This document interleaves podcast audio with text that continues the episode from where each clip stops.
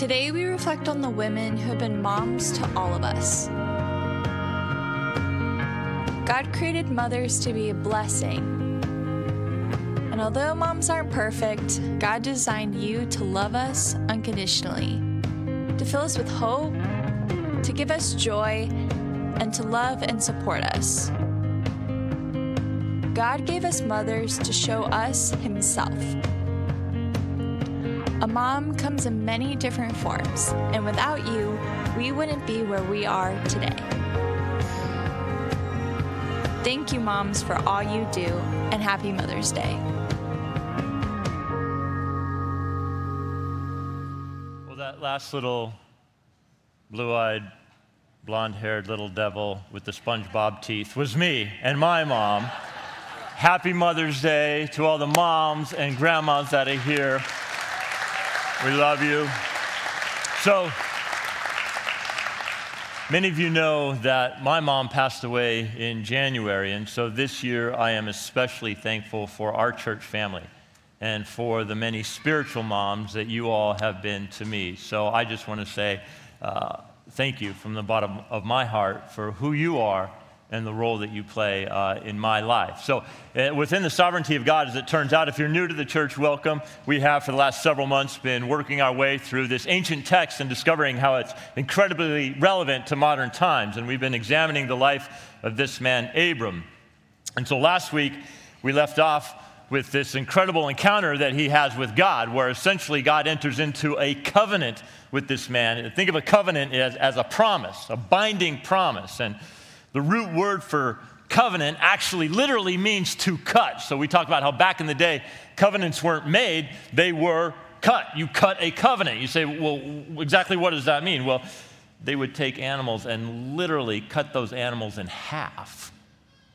Lay one half on one side, the other on this side, and then the two parties making the promises to one another would walk between these dead animal halves. You say, well, that's kind of strange. Yeah, well, it was a very vivid way of saying, if I don't keep my promise, if I don't keep my end of the covenant, then may I be cut in half like these animals. And so God had made specific promises to Abram. We'll talk about those in a second. Now, after this encounter, you would think that in Abram's mind, he's like, wow, God is really committed to me. In fact, he's so committed that during this covenant, God actually puts Abram to sleep. And then the story gets really unusual because typically in the covenant, both parties walk between the animals. Again, as if to say, if I don't keep up my word, then may the consequences be death upon me. But God puts Abram to sleep, and it's only God that walks between the animals. So, this is really unique. This isn't how it's supposed to work, but God is communicating something about the way in which He keeps His promises. And what He's saying is, it's not dependent on anything or anyone. When God speaks, it will come to pass. Not even Abram can thwart God's plans. But as we've seen, at times, Abram sure tries you would think that he would have all of this conviction and assurance after this, this moment with God, that he would be motivated to live a godly life, but instead we see him taking these detours. It's like God has the blueprints and the plan, but very often we see Abram taking this off ramp. And over time, God just kind of gently nudges him back. So here's the message for some of you this morning. And I want to lay it out there ahead of time, okay? Perhaps you're here and you are really far from God. Maybe you've taken a lot of detours and you find yourself in the desert, like lost, right? Trying to find your way. The text reveals in a very bold and clear way that you are never too far removed from the outstretched arms of God. There really is nothing that you can do that would prevent you from turning back to God and for him to give you nothing but acceptance. So, one of the promises that God makes to Abram is that he's going to have a son. And this is bigger than you realize because, because, again, what we're told is that Abram and his wife are way beyond childbearing years. And so this is going to take a supernatural act on God's part. Additionally, we talked about how the name Abram literally means exalted father. And this is a point of humiliation and embarrassment for this guy because for decades he's childless. And it's like, what's your name? Well, my name is Abram. Exalted father. Oh, great. Well, tell me about your kids. I don't have any. But you see, God made this promise that one day I would have kids, and this is a sign of great blessing, by the way. That's why, for some, back in the day, they would look at Abram and his wife Sarai and say, You must have done something to be cursed by God for him not to give you kids. So it wasn't just seen as, a, as something tragic, but it was, it was seen as, as something catastrophic God's curse upon their lives. But he had this promise that God had made that he was holding on to. Now, what Sarai didn't realize is that she herself was actually going to be the one who would give birth to this promised child, and that through this child, every family on earth would be blessed. That's a little bit of a foreshadowing to the person of Jesus Christ because Jesus would come through her line. But she's not aware of all that. She's, she just knows that God has made this promise to Abram. Some time has passed, and she becomes impatient. And she begins to take matters into her own hands. And once again, this is what makes these stories so incredibly relatable to you and I. Rather than wait on God, she decides, you know, I think God might need my help in accomplishing his purposes.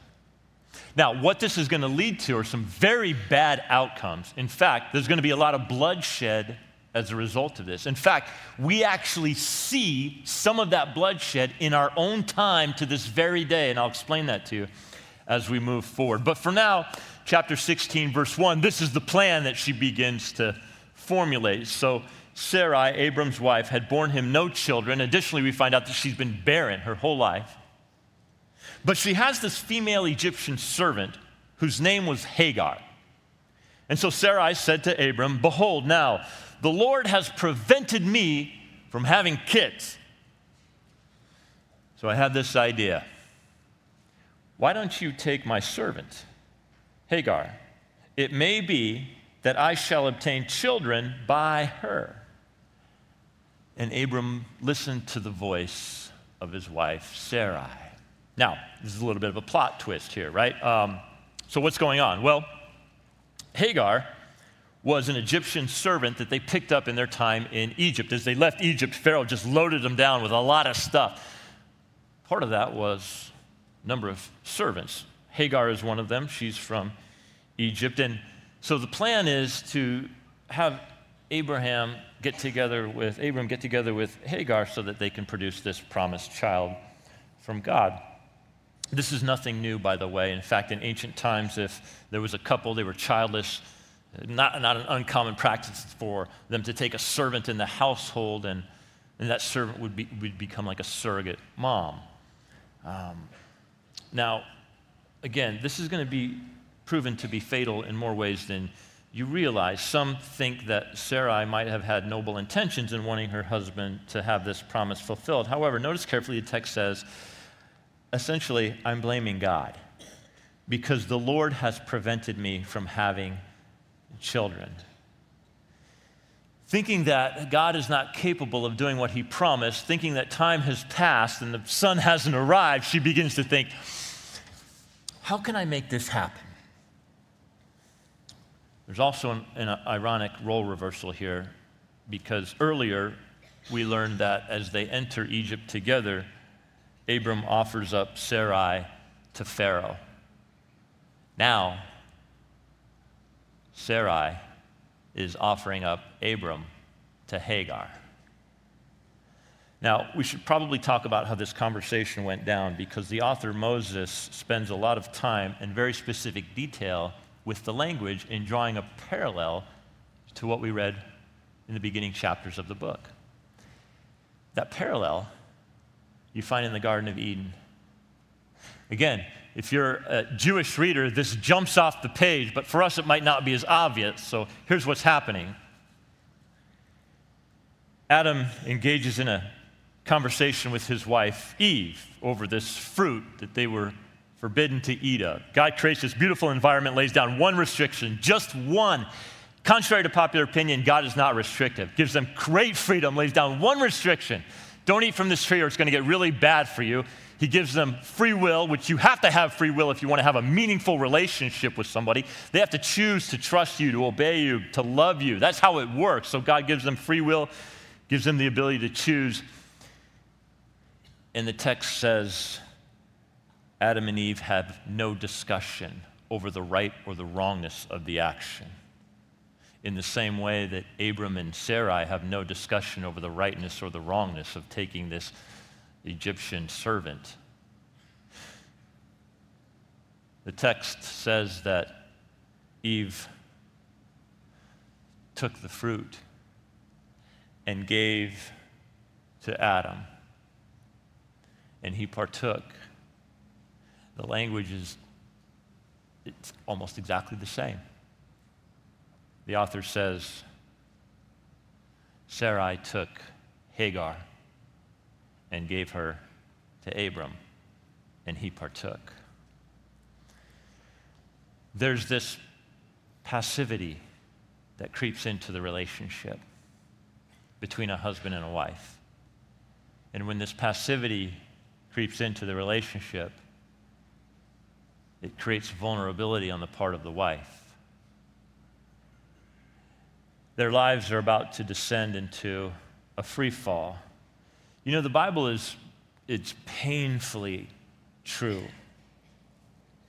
It says that we reap what we sow, both positively and negatively, but we all know it to be true. And sometimes it's just a matter of time. It's like, that's such great terminology, right? This is a great word picture because it's like you take a seed, you plant it, you water it, and then over time, the plant grows. You don't reap it immediately, but over time. And so in the moment, you don't really realize that what you're doing has these unwanted consequences coming into your life later. And so now there's brokenness between the husband and the wife, their relationship is damaged.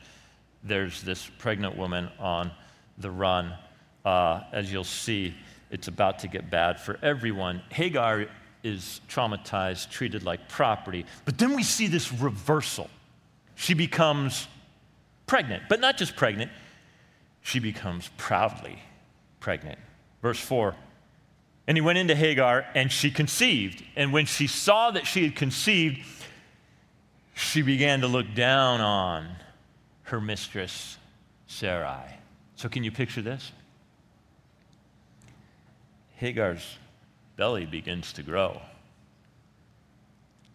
And as it's growing, she's walking around rubbing it in front of Sarai. As if to say, I did what you couldn't. Well, Sarai's not having this. Verse 5. And Sarai said to Abram, I blame you. Sound familiar? Is this not how it goes? There is nothing new under the sun. Both Adam and Abram forfeit their role, put their wives in a vulnerable position. And what do you expect to have happen? I blame you. So may the wrong done to me be on you. I gave, listen to the language, I gave my servant to your embrace. She doesn't even mention Hagar's name, which, by the way, if you want to destroy someone, if you want to belittle someone, if you want to demean someone, if you want to mistreat someone, then it's best to depersonalize them first. Do we not see this in our own culture and time? If I can depersonalize you, then I can mistreat you, and it makes it much easier for me. In fact, I might even feel better about myself in doing so. So there's no mention of the woman's name, Hagar, it's just my servant. And when she saw that she had conceived, she started looking at me with contempt. So may the Lord judge between you and me. Now, at this point, Abram has the opportunity to say, let's pump the brakes a little bit here. Let's talk about this, revisit the conversation. Where did we go wrong? How can we make it right? Maybe we ought to go before God and ask questions. What is it that you want from us? Where do we go from here? We started to undo things, but we're going to stop. We're going to come before you and seek your guidance. So that's not what happens. Verse 6 But Abram said to Sarai, Behold, she's in your power. You have power over her. So do to her what you want. Then Sarai dealt harshly with Hagar. And Hagar dips, she's out. Conflict between husband and wife. There's a pregnant woman on the run. Why? Why is all of this happening? Well, the answer is straightforward. and this is where the Bible becomes so relatable once again. In one word, the conflict occurs because of impatience. Can you relate?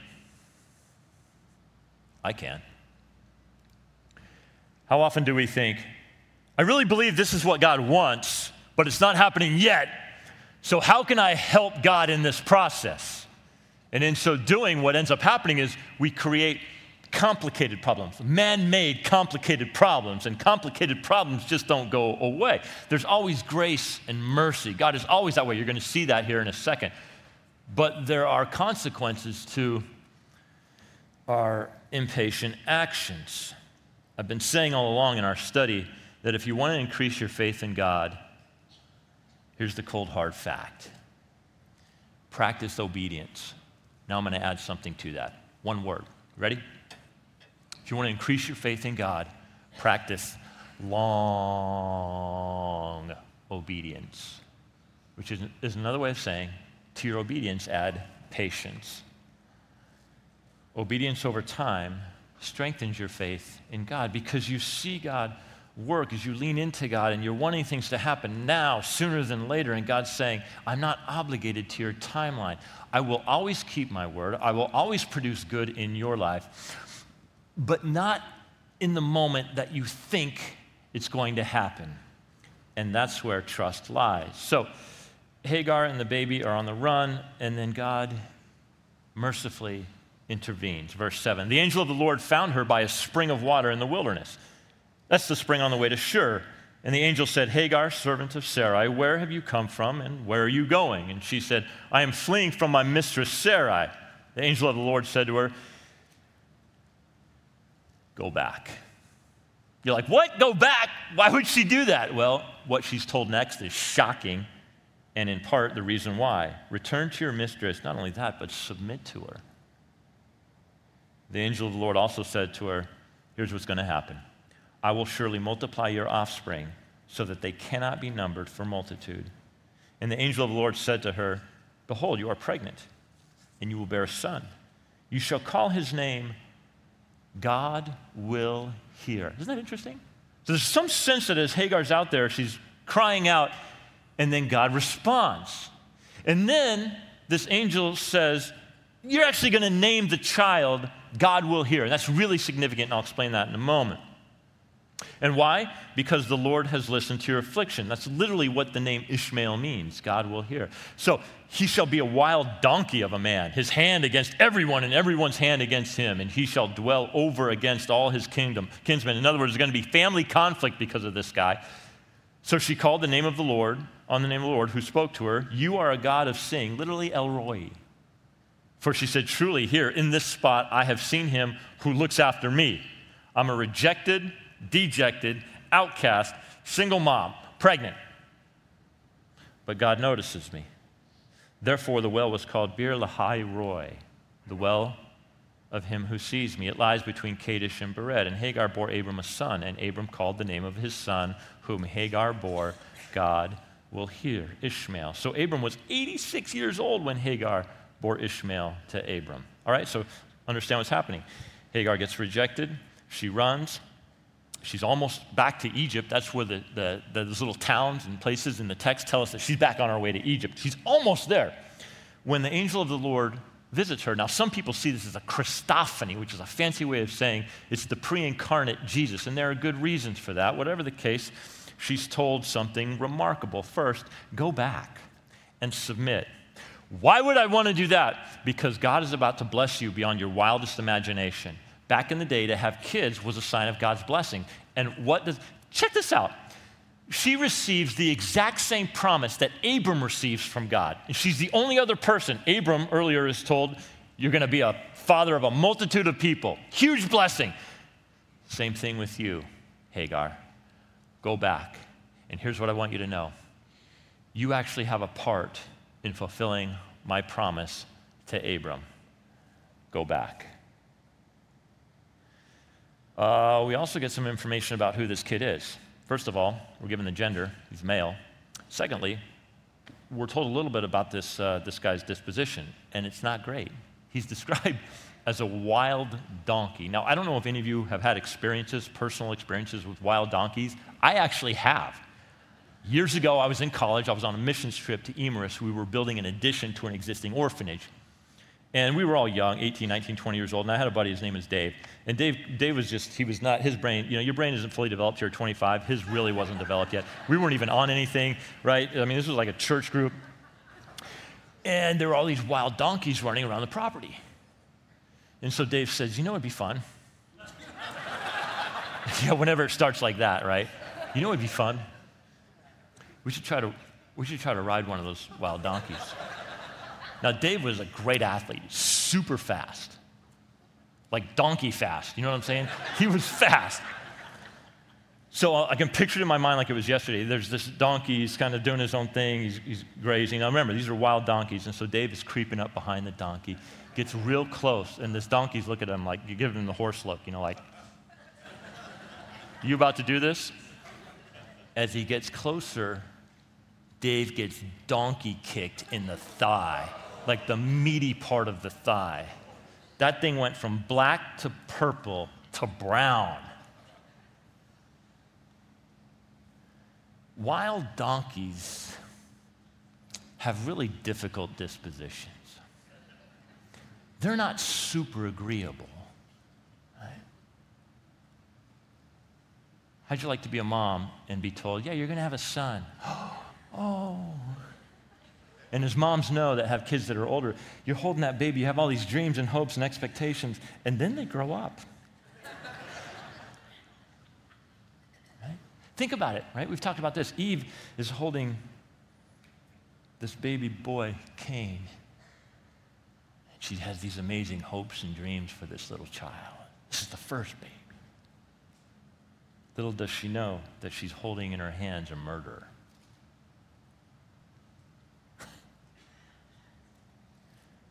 And every family seems to have their own wild donkey. You know what I'm saying?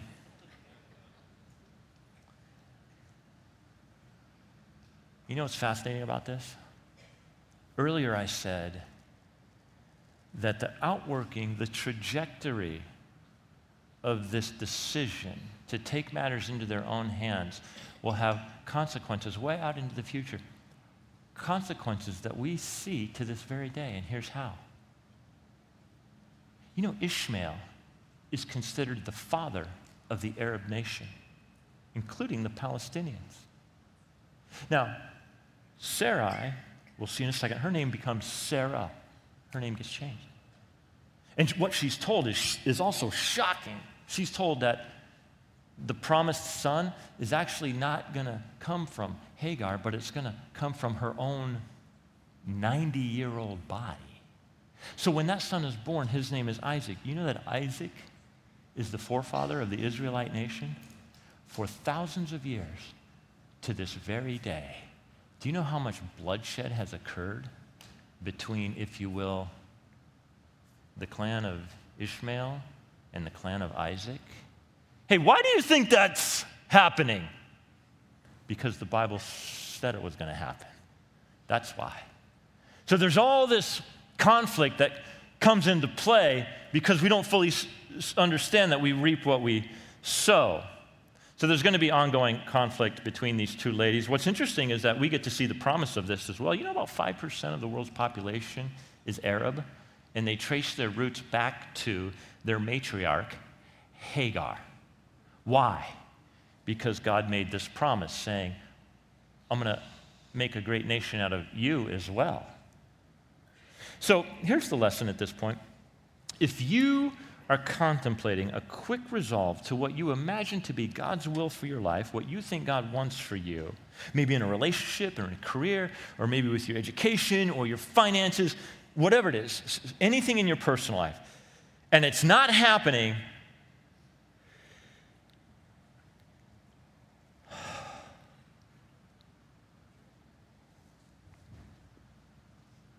just step back, take a breath, and actually contemplate God, what do you want to do? And maybe it's just a matter of me being patient and waiting. Now, don't get me wrong, I'm a type A achiever. I love plans. It's not wrong to have a plan, but you got to learn to hold it loosely because you never know exactly how God is going to work. So, chapter 17 begins with a connecting verse, verse 1. It says, When Abram was 99 years old, the Lord appeared to him and said to him, El Shaddai is here, which literally means the powerful one. Isn't that interesting? When God shows up, he says, I'm about to drop some crazy news on you. It's going to be hard for you to believe. So let me just tell you who I am first. The one who's speaking to you is the most powerful thing in all of creation, standing above and beyond creation. Walk before me, Abram, and be blameless. In other words, don't be hypocritical. Practice what you preach, what you believe, what you say, congruent.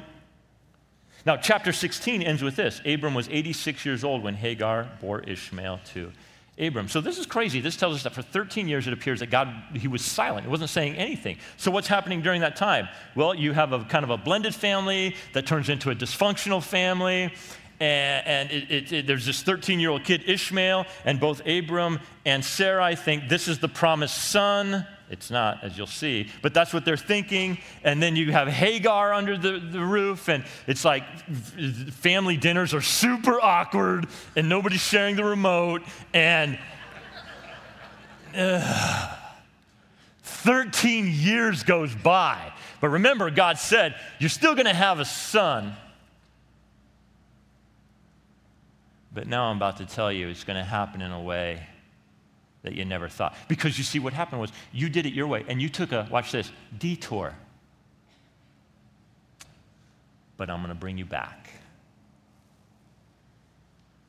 Ishmael's actually not the one. So 13 years goes by. And talk about the power of God on display. Now, Abram is 100 years old, his wife is 90. And in verse 4, God says, Man, let me tell you about your destiny. Verse 4 Behold, my covenant is with you, and you shall be the father of a multitude of nations, reiterating the promise that he's given before. But I'm going to have to change your name. No longer shall your name be called Abram, but your name shall be called Abraham. And here's why because I have made you, I have made you the father of a multitude of nations. So, just when Abram gets over the embarrassment of his name, Abram means exalted father. How many kids do you have? Well, I have none. Finally, he gets one. and then God says, Cool, you have one. Name change, Abraham. You know what the name Abraham means? Father of a multitude. And Abraham's like, Are you kidding me? God, is this a joke? I just got over the embarrassment, decades of my name's Exalted Father, and I don't have kids. Abraham. Yeah, because what happens is God speaks to your destiny. And he gives you a new name. Christian, you have a new name. There's these beautiful passages in the book of Revelation. You know, it talks about God writing a new name for you on a white stone. You don't know what it is yet. But we get clues, you know, even now. It's like we've been transferred from death to life, from darkness to light and we're called children of God. We've been adopted into this new family. Literally, right now, as we speak, we have a new identity, we have a new name. And so God says, Let me tell you about your destiny. You're going to be a father of, of a multitude, Abraham. And then they enact this covenant that God initiates. And what is it? Now, it's this thing called circumcision. Now, circumcision is kind of an interesting thing, right? Like, by the way, it wasn't anything new, right? It was, it was commonly practiced back in the day, but God uses it as a physical reminder and expression that we have this relationship together. What's really interesting is this the, the Bible is not like a, a, a, textbook on health, right? It's not like a medical book. That's, that's, that's not what it is. But since it comes to us from God, you would expect that what we read would actually affirm nature. So, when God tells Abraham that we're going to institute this covenant through circumcision, he says, for all young males, that circumcision is going to happen on day eight. And you kind of scratch your head. You know, I've said it a million times. Whenever you read details in the Bible, just stop, dig deep, because it's going to reveal something really, really profound. So you're like, well, why eight days? Well, some of you may, may know this already, but as it turns out, on about the eighth day of a human's life, what is necessary for the blood to clot is in place on day eight. And so when God says, yeah, we're going to practice circumcision, but don't do it during the first week because that could be hazardous, right? Because what's necessary, what I put in place for blood to clot, isn't quite there yet. So let's wait till day eight when it's more fully formed, and then we're going to do the circumcision, right? So isn't it interesting? All these little details, they actually turn out to make perfect sense, right? So, okay, quickly. So this happens, and um, now uh, Abram is about to get the shock of his life, Abraham, right? Um, under this, at this point, he's under the impression that Ishmael is this promised son because they basically made it happen for themselves. Verse 15. And God said to Abraham, As for Sarai, your wife, well, she's going to get a name change too. You shall not call her name Sarai, but Sarah shall be her name. Sarai means my princess. It's personal and it's localized, but it appears that Sarah has a broader context, meaning more like our princess, which is fitting for her name if she's going to have many, many descendants. I'm going to bless her. And moreover, I will give you a son by her. I will bless her, and she shall become nations. Kings of peoples shall come from her. All right. So this guy's 100 years old. And God shows up and says, You know that 90 year old bombshell that you've been married to all these years?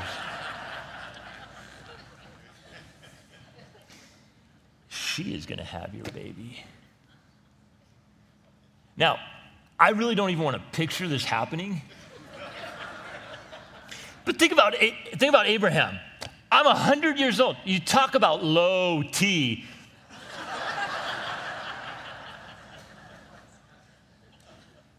In other words, God says, Yeah, you were old back then, but I'm going to go ahead and wait another 13 years. You guys are as good as dust. So when I flex, oh, by the way, that's why I started the conversation by introducing myself as all powerful. And so, how is Abraham going to respond? oh, Lord.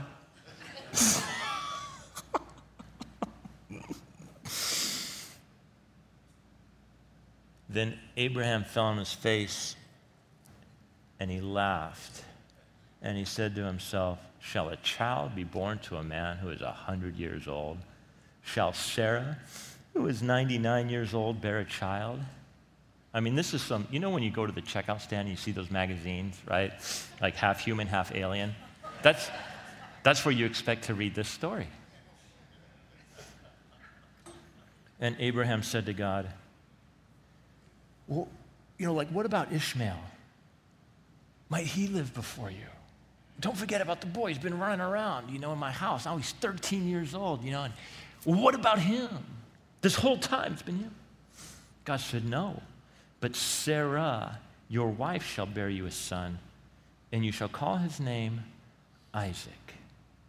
Because I'm going to establish my covenant with him. I'm going to pass it along. The covenant I made to you is going to be passed on to him, not Ishmael, as an everlasting covenant for his offspring after him. As for Ishmael, I hear you.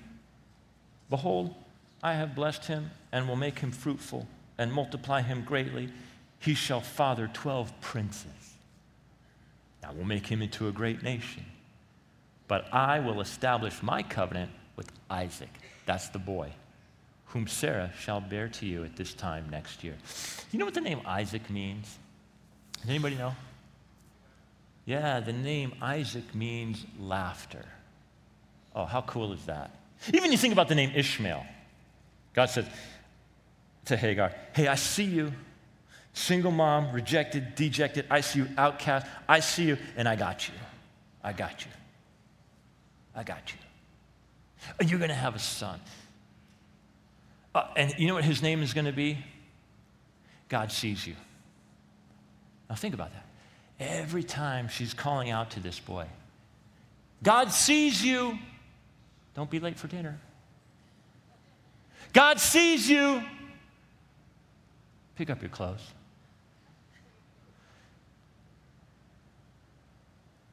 Abraham laughs. And I don't think it's a laugh that's like, there's no way God's going to do this. It's more like, can you believe it? Can you believe God is going to do this in my life for me and my wife? And every time they call that boy's name, they're reminded that God is El Shaddai. And what you thought was funny, God's like, no problem. No problem. Hey, laughter. Time to feed the animals. Hey, laughter. Make sure you do your homework. There's so much in a name. So let me ask you what do you believe about God? Because that is the most important thing about you. That shapes everything about you, not only in this life, but quite frankly, in the life to come. So, do you see God as El Shaddai, the all powerful one? Because right here, every single person in this room, I would imagine, is trusting God for something. Be patient. You've got your plan. That's cool. Hold it loosely. Be patient. Understand who God is and what He wants to do, and then wait. And never forget that God communicates everything you need to know in His name. So, Father, as we leave this morning, will you continue to impress upon our hearts El Roi? God, you see El Shaddai. God, you are powerful. At times, we get distracted, we become impatient, we take matters into our own hands. But God, that's where trust through patience lies. Father, may we receive the good words of your book this morning, knowing that the ultimate fulfillment of the promises made is that there would be a forthcoming descendant who would be a blessing to every family on earth, and that is Jesus Christ. So, God, we ask that by the power of his name, which as he walked the earth was a direct reflection of your power, El Shaddai, we trust, we wait with expectation for what is to come, not only in this life, but in the life to come. All for your glory and to make the name of Jesus Christ famous. And God's people said, Amen.